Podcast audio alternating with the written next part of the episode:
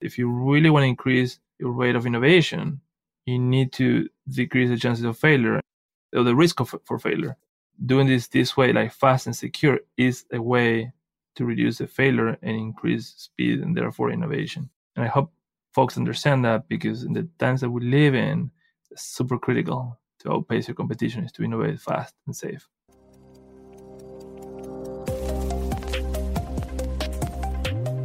From 7 CTOs, my name is Etienne de Bruin, and you're in the CTO studio.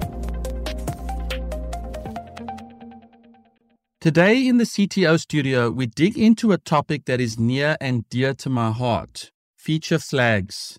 Have you ever dreamed about pushes to production that don't cause trauma for your engineering teams? Or how about more harmony between product and engineering when it comes to releasing features? Have you considered moving away from Git flow towards trunk based development? This conversation with Pato, CTO and co founder at Split.io, is for you. Enjoy. Pato, welcome to the CTO studio. Thank you, Etienne. Good to be here. Thank you for giving me the opportunity. So, Patricio, Patricio or Patricio or what? Or if you ask me, I would suggest Patricio. Patricio. Patricio we were just talking about difficulties in pronouncing our names. So, what is your Starbucks name? I usually go by Pat or Pat. Patrick. Pat. They know how to spell Patricia with an A. That's a female version of my name, but you know I take that too. I have to go with Stephen, and if they ask me if it's with a V or a PH, then I just leave. I'm like, I don't need coffee. I don't need anything today. just getting too complex. Patricio is the co founder and CTO of Split. Prior to founding Split, you spent time at Relate IQ, which I was a user of Relate IQ. It was a really awesome, awesome tool. Born and raised in Argentina and moved to the US in 2007. So, super jazzed to have you on the show. I reached out to you because so many of our CTOs use Split. And I was very surprised when at the other end of the newsletter, there was a reply like, yeah, who are you and what do you want? That's so great to hear. I'm, I'm flattered. I also I didn't know, maybe you told me last time, but I didn't know that you used IQ. It was a great product. Yeah, I loved it. I loved it. It was a new, maybe just tell people what the tool did. Yeah, of course. So Relate IQ, I was one fortunate to join that company at a very, very early stage. I was a fourth, fifth employee we built a smart CRM. And when I say smart, it's because it was innovative for the time.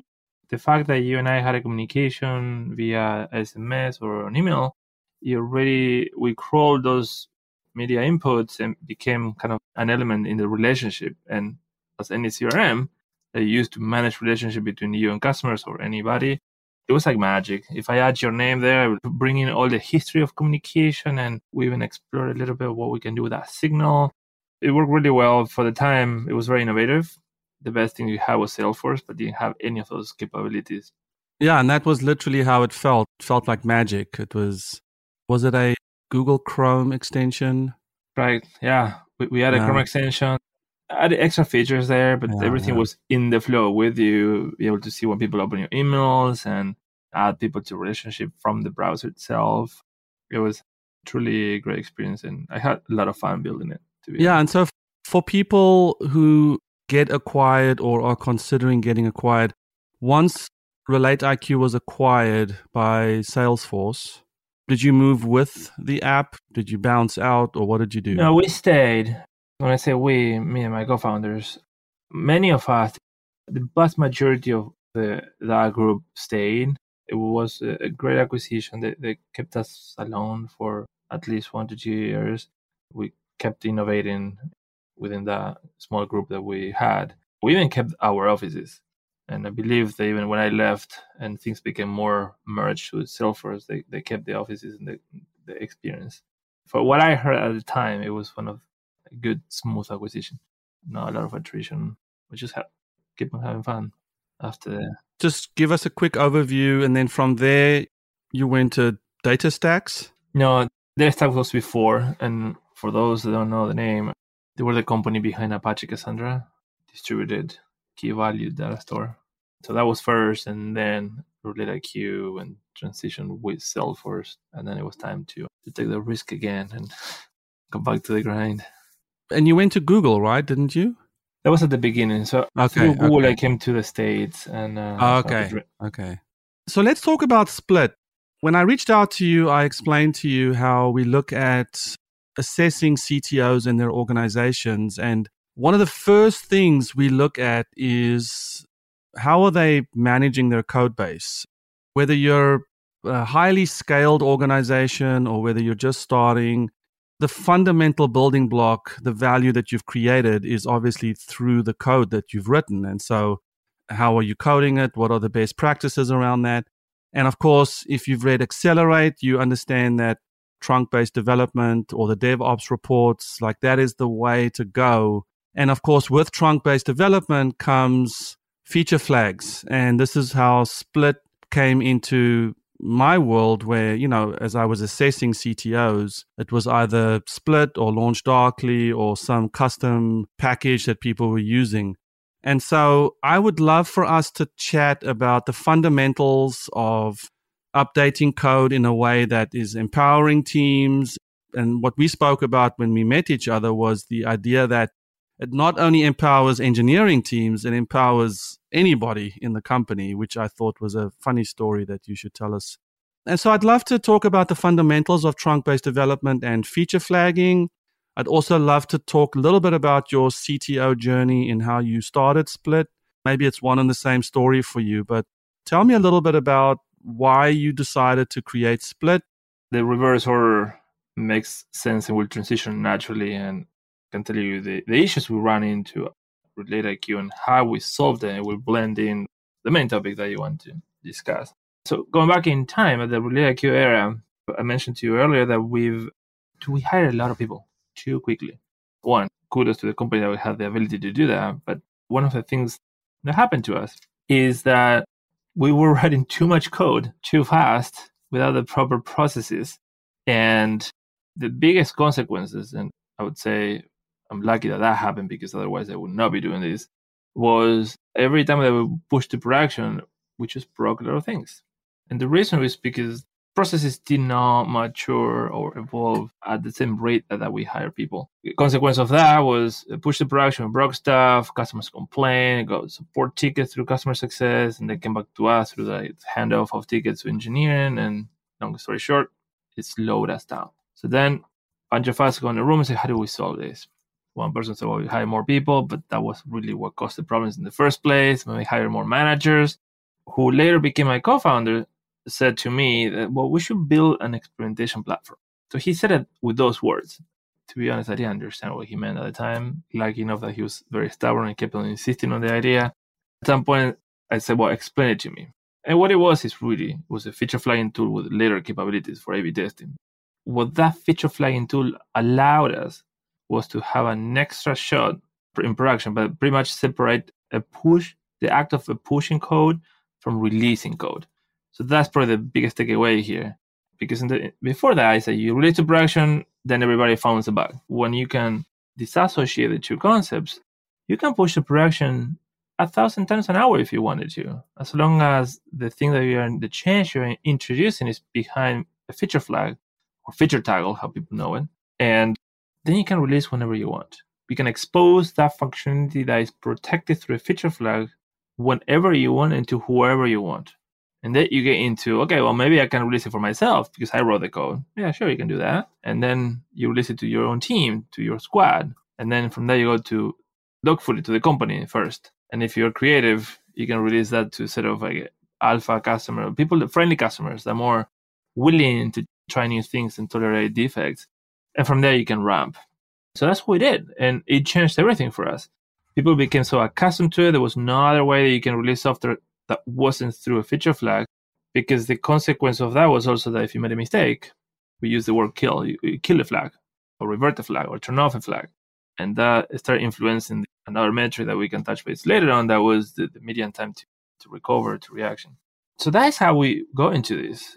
You know, after the acquisition, we figured that people will need something like this because we were looking at the trends and the idea of trunk base was kind of there. Not many people were using it.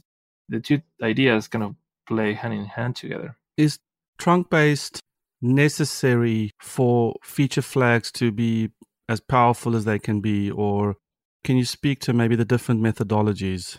Yeah, of course. We did not use trunk based RelateIQ when we created this tool. And you can still do it. Let's be honest. You can use any sort of branching techniques and, and still use feature flag. I think the true power and how you can influence these high efficiency engineering metrics, it is more powerful with trunk base because we used to use the Git branches type of style that you have every branch separately and then you merge into master and then deploy master. And used to have long live feature branches before.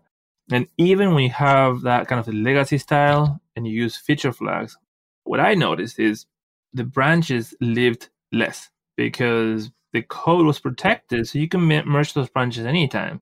So instead of becoming a branch with a full name feature and then you didn't merge until you were done, that feature had few iterations with different branch names because it was protected through a feature flag. So without knowing, I can tell you now retrospective, we were truly increasing the cadence of delivery within engineering and the rate in which we merge stuff. We don't know we deploy it. I can tell you now in retrospective. Now, when you move to trunk base, which we do here, how do you help your engineer to commit quickly to the trunk? And one option is, well, if I can help her and tell them, well, that code is safe because it's behind a feature flag. You can do anything, push to the main branch anytime you want because nobody will see it until you say so. So that's when uh, I believe the superpower of using feature flags with trunk base is you're really accelerating to the extreme what trunk base came to accelerate in the first place. I equate it to just releasing the fear that developers have of hey, don't worry like literally what you just said whatever you're working on is dark it's behind a feature flag now just a technical question on that is in terms of scoping you got to be careful just to get into the technicalities of what you put behind the feature toggle clearly is there a best practice way of scoping your code so that you let's use a simple example. If I have to modify a class, is that modification of the class then done inside of a feature flag as well? Or am I getting a little too technical on, on the way I'm thinking about that? It's a good question. I can try to answer a little more high level. And there's one reality. One, nothing extreme is usually good. That phrase applies for anything in life. What we tell people when it comes to use feature flag is usually start placing feature flag as higher in the stack as possible and then move inwards as needed. The reason being is that if you end up chaining, say, 10 feature flags, if feature flag has at least two conditions, two possible states, it gets exponential. And if you're like me, that like to, when I used to write code, I like to test everything super well in every possible scenario, you start looking into very high complex testing scenarios that even if you need to run all the possible permutations of that test, it will slow something down. So from my experience, using this product to build a product because we dog food split as split and even working with customers which i do a lot always recommend to go from up the stack to lower it doesn't mean that you cannot put something in a clause or even at, the layer that you interact with the database we've done that too but we choose carefully when to do that more than the normal as you're integrating feature flags to keep it as high and as encompassing as possible. So, in other words, turning a feature on or off in the literal sense of the word. It also gives this notion that you can test in production, right? The developers can now test their code in production. This does bring some thoughts for me around production databases and how does one manage that? That's a great topic, and it probably is worth also clarifying the meaning of that because it's easy to misunderstanding and and even when we talk about testing in production, by no means we're trying to tell you, forget about staging or UAT, just go to production and, and then test it No, that's not it. Please, everybody, that's not it. Testing in production means that you still have all the testing phases you have the unit test, the staging, say, full stack test or integration automated test. But then you have one more chance. And that one more chance is that because that is protected in production, you can even test as you were a test user to see how that behaves. And I can tell you a number of times, everything looks good in unit test, integration test, like a kind of full slow test suite that we have, but then we get to production, something is different. See that because the data set, as you know, is just hard to reproduce in your local or staging, or production has a different workload, that's something slower, and puts in evidence some anomaly or something. So that's what we mean with testing production is we give you one more chance to see how that is going to look to your end user before your end user has the chance to engage with it.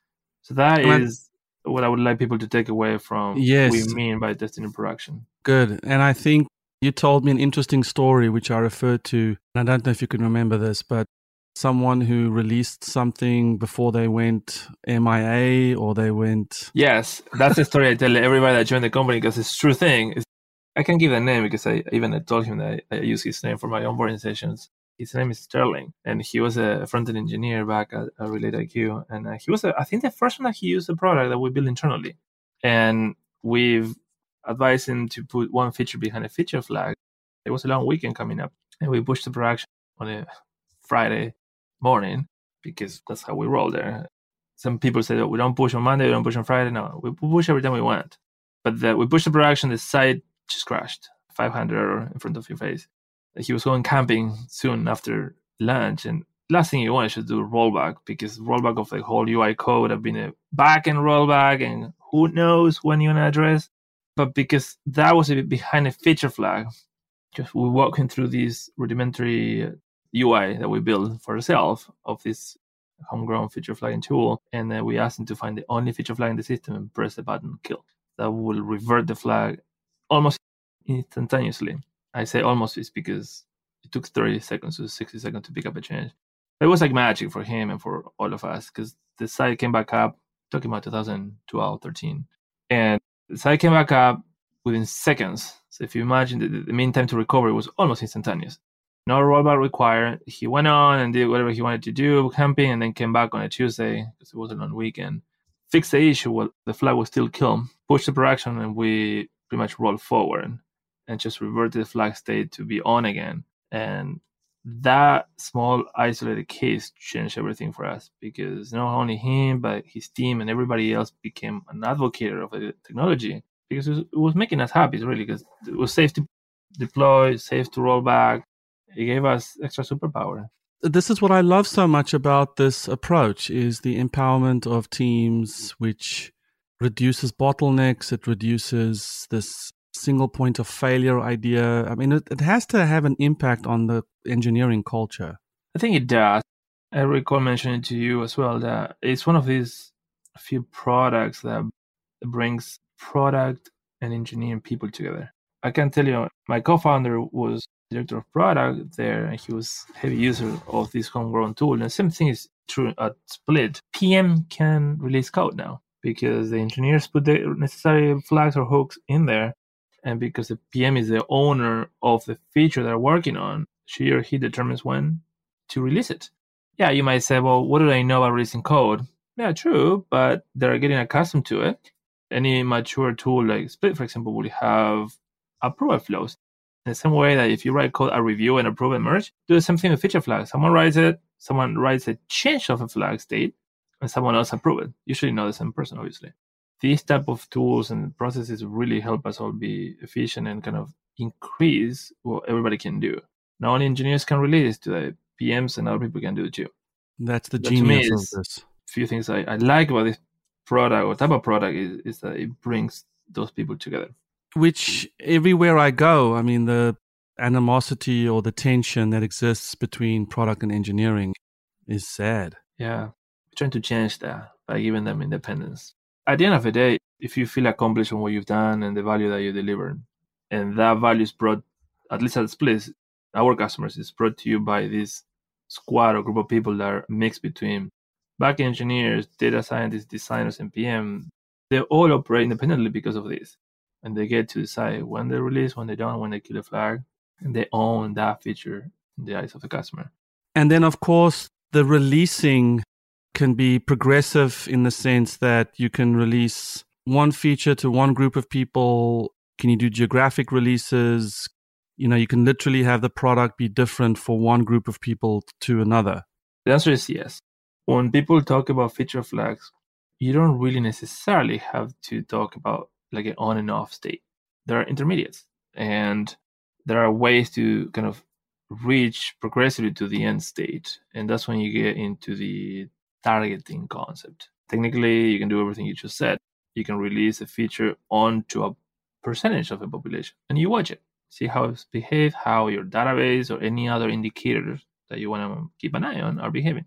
And then progressively you roll out to either 100% or if you're a big company like Facebook, for example, it's not it's common to release to a close to the end state, but you always have a control group. Let's say 99%, you only have that 1% that you keep an eye and see see what's happening to the core indicators that you care about. Then you get into the extra dimensions. You can say, I want this feature to be enabled to my US population, just because there are like maybe regulatory environments for which you cannot release that to some other geography, and you can do that. Our product supports that today through what we call custom attributes or segments, which kind of the word self describes like segmentation. That's the beauty. Is like the targeting capabilities of a good feature flagging tool should be rich because that's what reality is. It's, sometimes things are not simple. You can be as complex as you can be. So the thing that I'm wondering right now is, and this might get a little bit into the workings of Split. I have not used Split, so speak to me like I am making it up. But the simplicity of a web interface that effectively controls the runtime environment is that sort of a way to describe how Split works? Yes. Let me give you a full pitch so it's clear for everybody. Our product delivers feature flags through the cloud to you, and the way you as a customer you integrate with Split is by choosing, obviously, by having an account, but secondarily, more importantly, by picking and choosing an SDK of your choice. We support many SDK languages and even sub frameworks within the language. And the SDK is a rules engine that creates the value of the flags in your environment locally to you. So the latency or the penalty for using a feature flag should be negligible. Pretty much no difference than calling a function in, in Java or in JavaScript because it's all local. Now, when the SDK bootstraps or come online, it does a one-time downloading of the feature flag definitions that we deliver through our cloud and CDN network and keep you updated through a streaming connection. So when you see a demo today of, say, Split, and someone makes a change, we have a grid of 10 by 10, like 100 boxes that change in color, shapes, and everything. And literally, if you blink, you miss the change. That's how, how fast it is. But the, the takeaway is flags are evaluated locally to you from in memory. The latency is negligible. We're looking at nano to microseconds. That's great. So, in other words, through the SDK, the state is downloaded or the, the definitions, like you said. So, that's sort of a bootstrap cost, but it's not a runtime cost. Exactly. So, to the point that you can, let me exaggerate the point, you can cut the internet cord and you can still be evaluating flags at almost zero latency. Sure, there's no internet connection, you won't get the update, but as long as soon as the internet connection reestablished, then you get the update if there was supposed to be a newsworthy update. Okay, so for instance, if I decide through your web interface that a certain feature should be turned off, I am modifying state, and in the production environment, there's some sort of diff or some sort of invalidation of a cache or something, or something that triggers a download of the new state, or what? Yeah, let me walk you through this. So you say you you know they need to make a change, either kill a flag or change the targeting. You go to the UI or use our public API, whatever you choose. And upon saving, assuming that you don't have approval flows enabled, upon saving, we notify the CDN network to wipe the existing state or at least flag it as it's stale. So our streaming connection service will notify all the fleets of SDK connected that there is a change and either deliver through streaming or get it from the CDN okay. right away. Okay. That all happened really fast. Some changes are delivered right away, like a kill operation, and we're moving more stuff towards streaming for just better user experience. Wow, I did not think about it as a streaming. It just makes a better user experience. Yeah. The example yeah. I gave you of Sterling, we, back in the at the prior company, we had to wait up to 60 seconds because it was polling. Today, the same example, the killing operation will be immediate. It will travel through streaming upon saving on the UI. That's great. Again, I thought it was some sort of polling mechanism, but streaming makes a ton of sense. Uptime is very important to us. So we have both techniques to have a fallback because the delivery of a flag is if not the most important thing we can do here at Split. And we always keep on improving the techniques and having more fallback mechanisms or better to deliver the flags faster. You're just going to have to bear with me for a few minutes because I'm stuck on something, and that is is one of the ways you use the flag, for instance, can point to a different database connection. So, for instance, I'm really struggling with migrations. So, let's say I created a feature that adds a telephone number to like a first name, last name form. Obviously, there's a migration to modify the database to take the telephone field. I'm all excited about it. And then as soon as my users start using it, they realize that the parsing of the phone number is screwed up. So we have to kill that immediately. If that flag gets killed, what happens to the field in the database? There's no silver bullet. That question or that topic comes very often. That database migrations are painful in general. But the best thing I can tell you here is I mean, you said it right. You can use a flag to determine the consumption or not on the read operation. But I think prior to that, I would recommend to push a, a change to make sure that the first the code is friendly to that field ex- existing first. Then when I use it, that can be regulated through a feature flag. Got it. So, like you said, that just adds an extra layer of the assumption is that your standard testing protocols have addressed the parsing of the telephone number. It's just that if there's a something that falls through the cracks, you just have this last layer of defense where you can turn that off, even though it might not revert the migration to the database. Correct. I mean, Flags really cannot revert the database change, but you can address through code what's being accessed or how yes. it's being parsed. Yes. Potentially, you can hide the parser through a feature flag on for the read path per se when we do migrations like this, we usually get more than one flag that sometimes control a dark write if you want to populate things on demand and then controls the reads. So usually two or three flags are involved in an operation like that. Is that a good question to ask? Are there types of flags? yes, indeed. It's a good question to ask. There's no science for this, as you know. So you can say, one, I have a feature flag that is like long term versus short lived or permanent versus short-lived. Examples of permanent feature flags are those that you can use for, say, paywalls or entitlements. That hey, you just swapped your car. I'm gonna upgrade you from the Teams package to Enterprise, and therefore I'm gonna enable a set of flags to your account. That's, it. That's okay. the best example.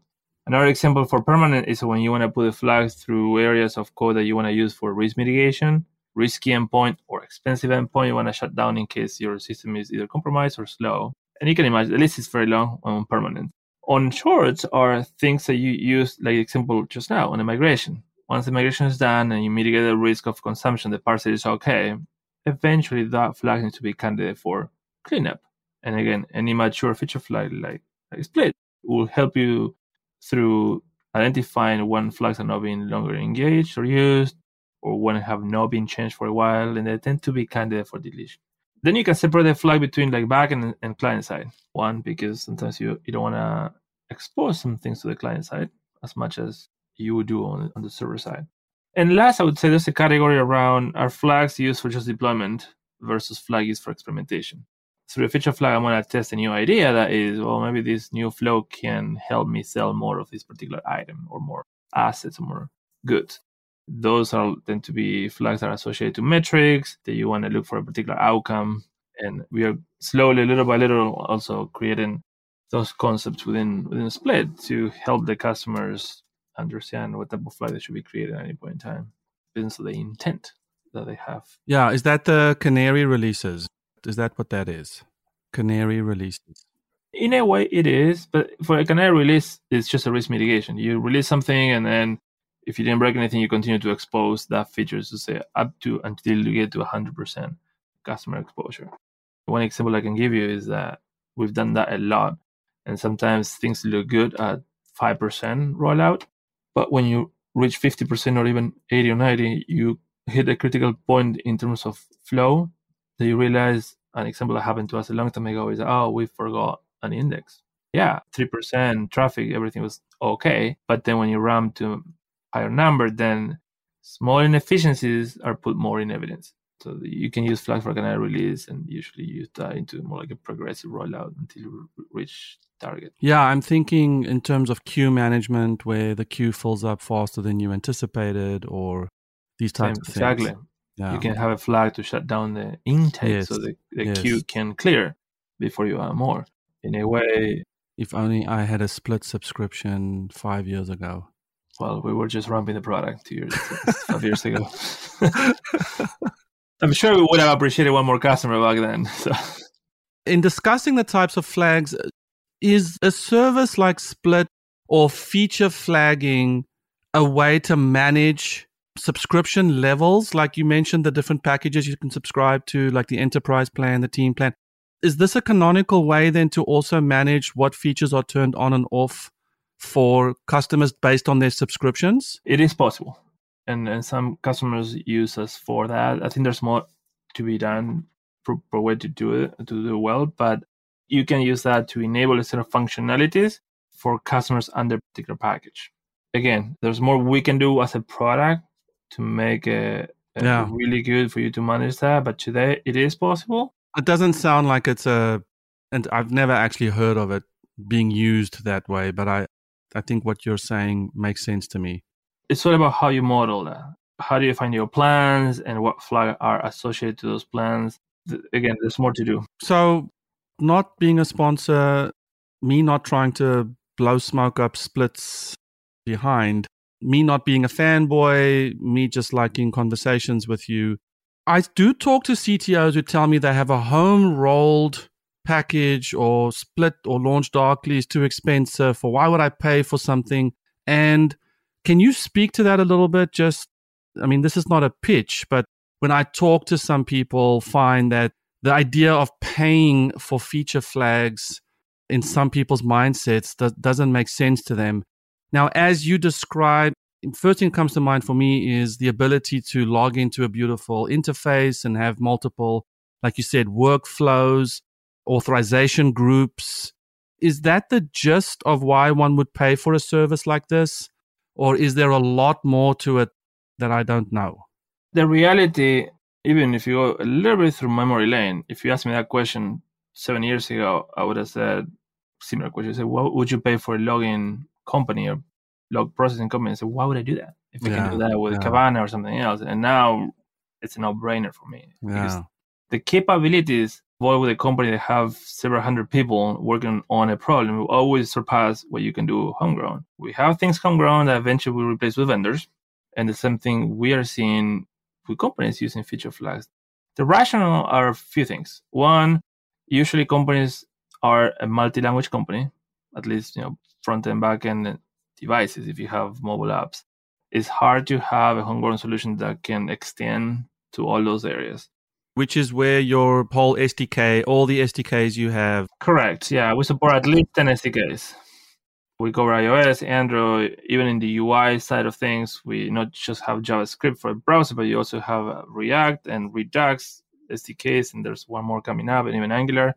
So that's one one justification. The other one is one the rate of innovation that we can new capabilities is much higher than you can do as a homegrown. As you grow and your teams require more things, then eventually the person that owns a feature flagging tool will become a bottleneck. Won't be able to add all the things that are required for that and that's happened everywhere.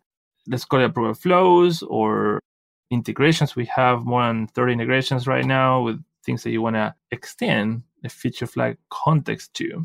That's a whole new topic to discuss. Things like approval flows, or let's get into A/B testing too, because you have feature flags. Yeah, I have two cohorts. I want to try what's better if I'm running an experiment. That's a new product in of itself. Are you going to run a, a statistical engine yourself? that integrates a flag and create beautiful reports and help you democratize that, democratize that with your peers, you can. Then at that point, it's cheaper to use a product like ours that have a, a staff team of scientists and everything yourself. And that's when the economic of scale makes sense. And that's the reason why companies like Split have a free package and then a, a small low tier package that you can grow with us uh, without feeling that you are wasting your resources or money. Is that the unit of measure for you? Is load the number of requests, so to speak? I looked for a pricing page. I couldn't see one. There's a, working on that. And monthly track keys, like how many end users do you have using your product? It's usually a leading, leading indicator as well as seats. It's been pretty standard these days if you compare vendors. Wonderful. So tell me, Pato, CTOs of whom I speak to a lot who say to me, how can someone integrate, I guess, trunk based development and feature flagging into, let's say, there's a monolithic code base, or let's say they've run really hard without this. That's a lot of CTOs are sort of in the Git flow state of mind. It just seems to be like an unspoken agreement between people to just go with Git flow, which in my mind is is not great. Can you speak to for a minute the audience who's like, oh, I love what Pato said. Where do I start? So the one thing I heard you say was when you do feature flags, try and encompass a large scope or a, go high level in how you're flagging. But when it comes to trunk based development, what are the first couple things that you like to see people sort of adopt in order to integrate this workflow into their products? And you also say monolith. So we can include the whole thing in the convo or take it separately because we went through that as well many years ago. One, if you have a monolith, you can do two things to move towards trunk based having done trunk base and the others is a no-brainer for me. I wouldn't go back to anything that is not trunk base anymore, even though we there was hesitation within the company itself. So if you have a monolith, two options. One, like anybody does, start peeling off area of the monolith that haven't changed often and have a unit of domain per se, like domain decomposition, and put that into microservice and give some teams autonomy to iterate on that service alone. But when it comes to feature flags, the try before buy type of scenario here, so you can see the power of the two combined, the feature flag and trunk base, is work on the next thing that you want to be working on and put it behind a feature flag.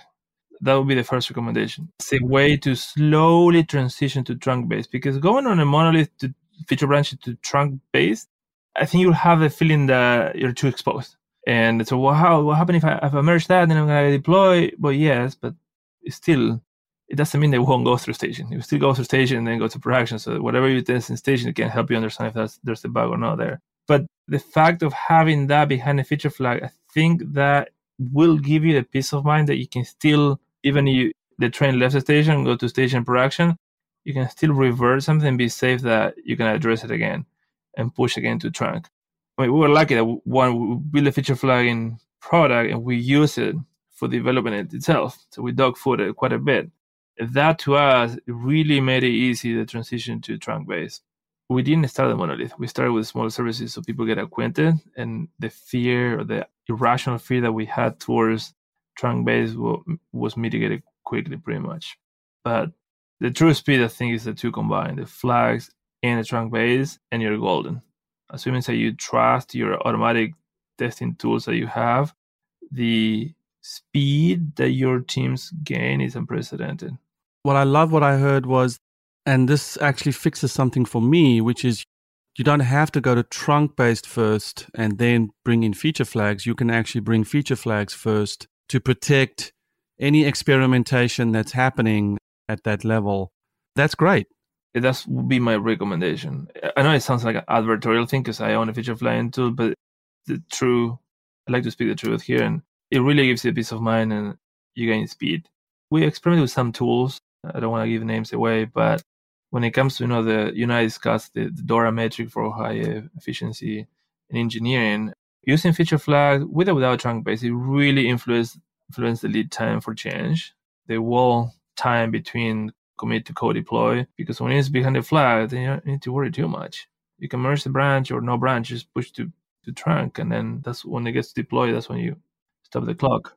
And what's amazing with that too is because the product owner or the PM is involved and has the power to turn these things on and off, not to mention customer support or account managers, I can understand why the lead time to deploy would be reduced because there's less meetings and talking and dates and estimations. There's just doing. Correct. Yeah, less bureaucracy. Less you don't run into the oh, let me let me merge this 300 commit feature branch into the main and then go figure what was wrong or like merge conflict. You don't have that because there's such a short time be commit until you merge that the chances are the person that commits something in between they're not going to conflict with you. and you are safe because that code is safe on behind the flag, then that code ships quicker. Yes, and now not to be conflated with the main branch and the state, the development branch, and all that, right? No, correct, correct. Usually, the way I conclude this, and this is a phrase I really like, it kind of summarizes what we just talked, is that if you really want to increase your rate of innovation, you need to decrease the chances of failure or the risk of, for failure. Doing this this way, like fast and secure, is a way to reduce the failure and increase speed and therefore innovation. And I hope folks understand that because in the times that we live in, it's super critical to outpace your competition is to innovate fast and safe. So let's end Pato with just maybe CTOing this company. Can you speak to our audiences consist mostly of CTOs at various stages of investment, team sizes, team budgets. Maybe can you give people some insight into where things stand with you as CTO, co-founder of Split, maybe your top challenges. As you can imagine, I went through kind of the discovery myself there, and many CTOs too, because a CTO in a tech company has different expressions, and you choose your path. What I discovered and I felt comfortable doing is I'm a blend between when I own a small team that we call Office of CTO or OCTO for short, where we look into two, three years horizon into the future, where we can innovate fast because in that horizon we have no customers. It's like starting a company within a company. So I had the opportunity to take risk, try bold things, and see where that lands, and potentially feedback to product or engineering to take it over if we find success there, or accelerate a technology discovery that product wants to do but it's not there yet, so we can bring that future closer to them. I spend a lot of time, and this piece is always true. The Office of CTO is only true as of one year and a half year ago. But what I always did as part of my role was to, you know, public facing through user conferences, through podcasts like this one, or any other expressions such as writing or participating in webinars. Or I also spend a lot of time with customers. I always tell the sales engineer, consider myself an escalation just because of being early here and building the foundation.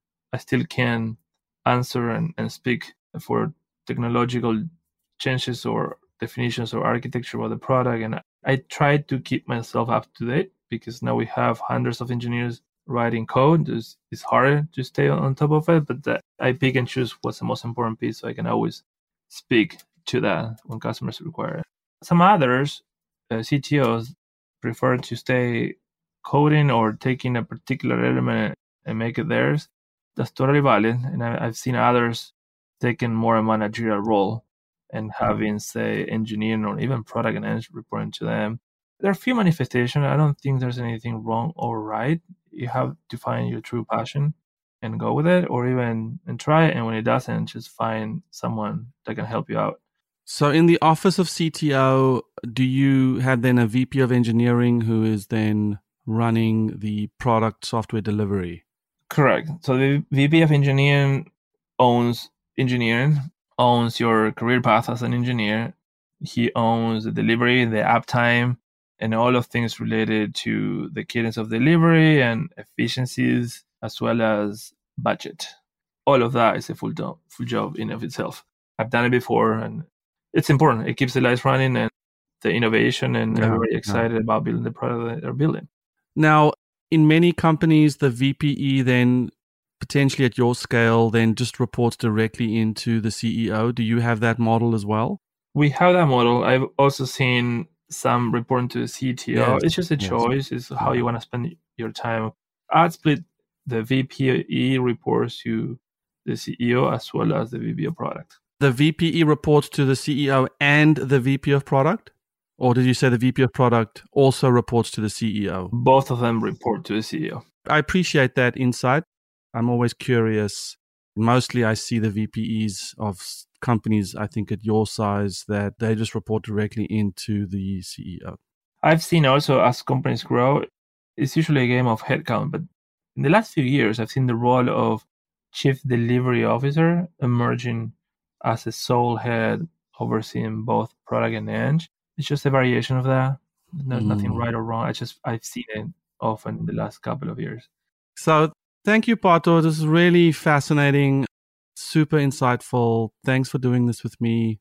I hope we can meet or maybe on your conference circuit, maybe we'll cross paths. I'm sure we have the opportunity, and uh, thank you for having me. I had a, a, lot of fun doing this and even prepping. It's been a pleasure. Thank you so much. Thank you, Pato. Cheers.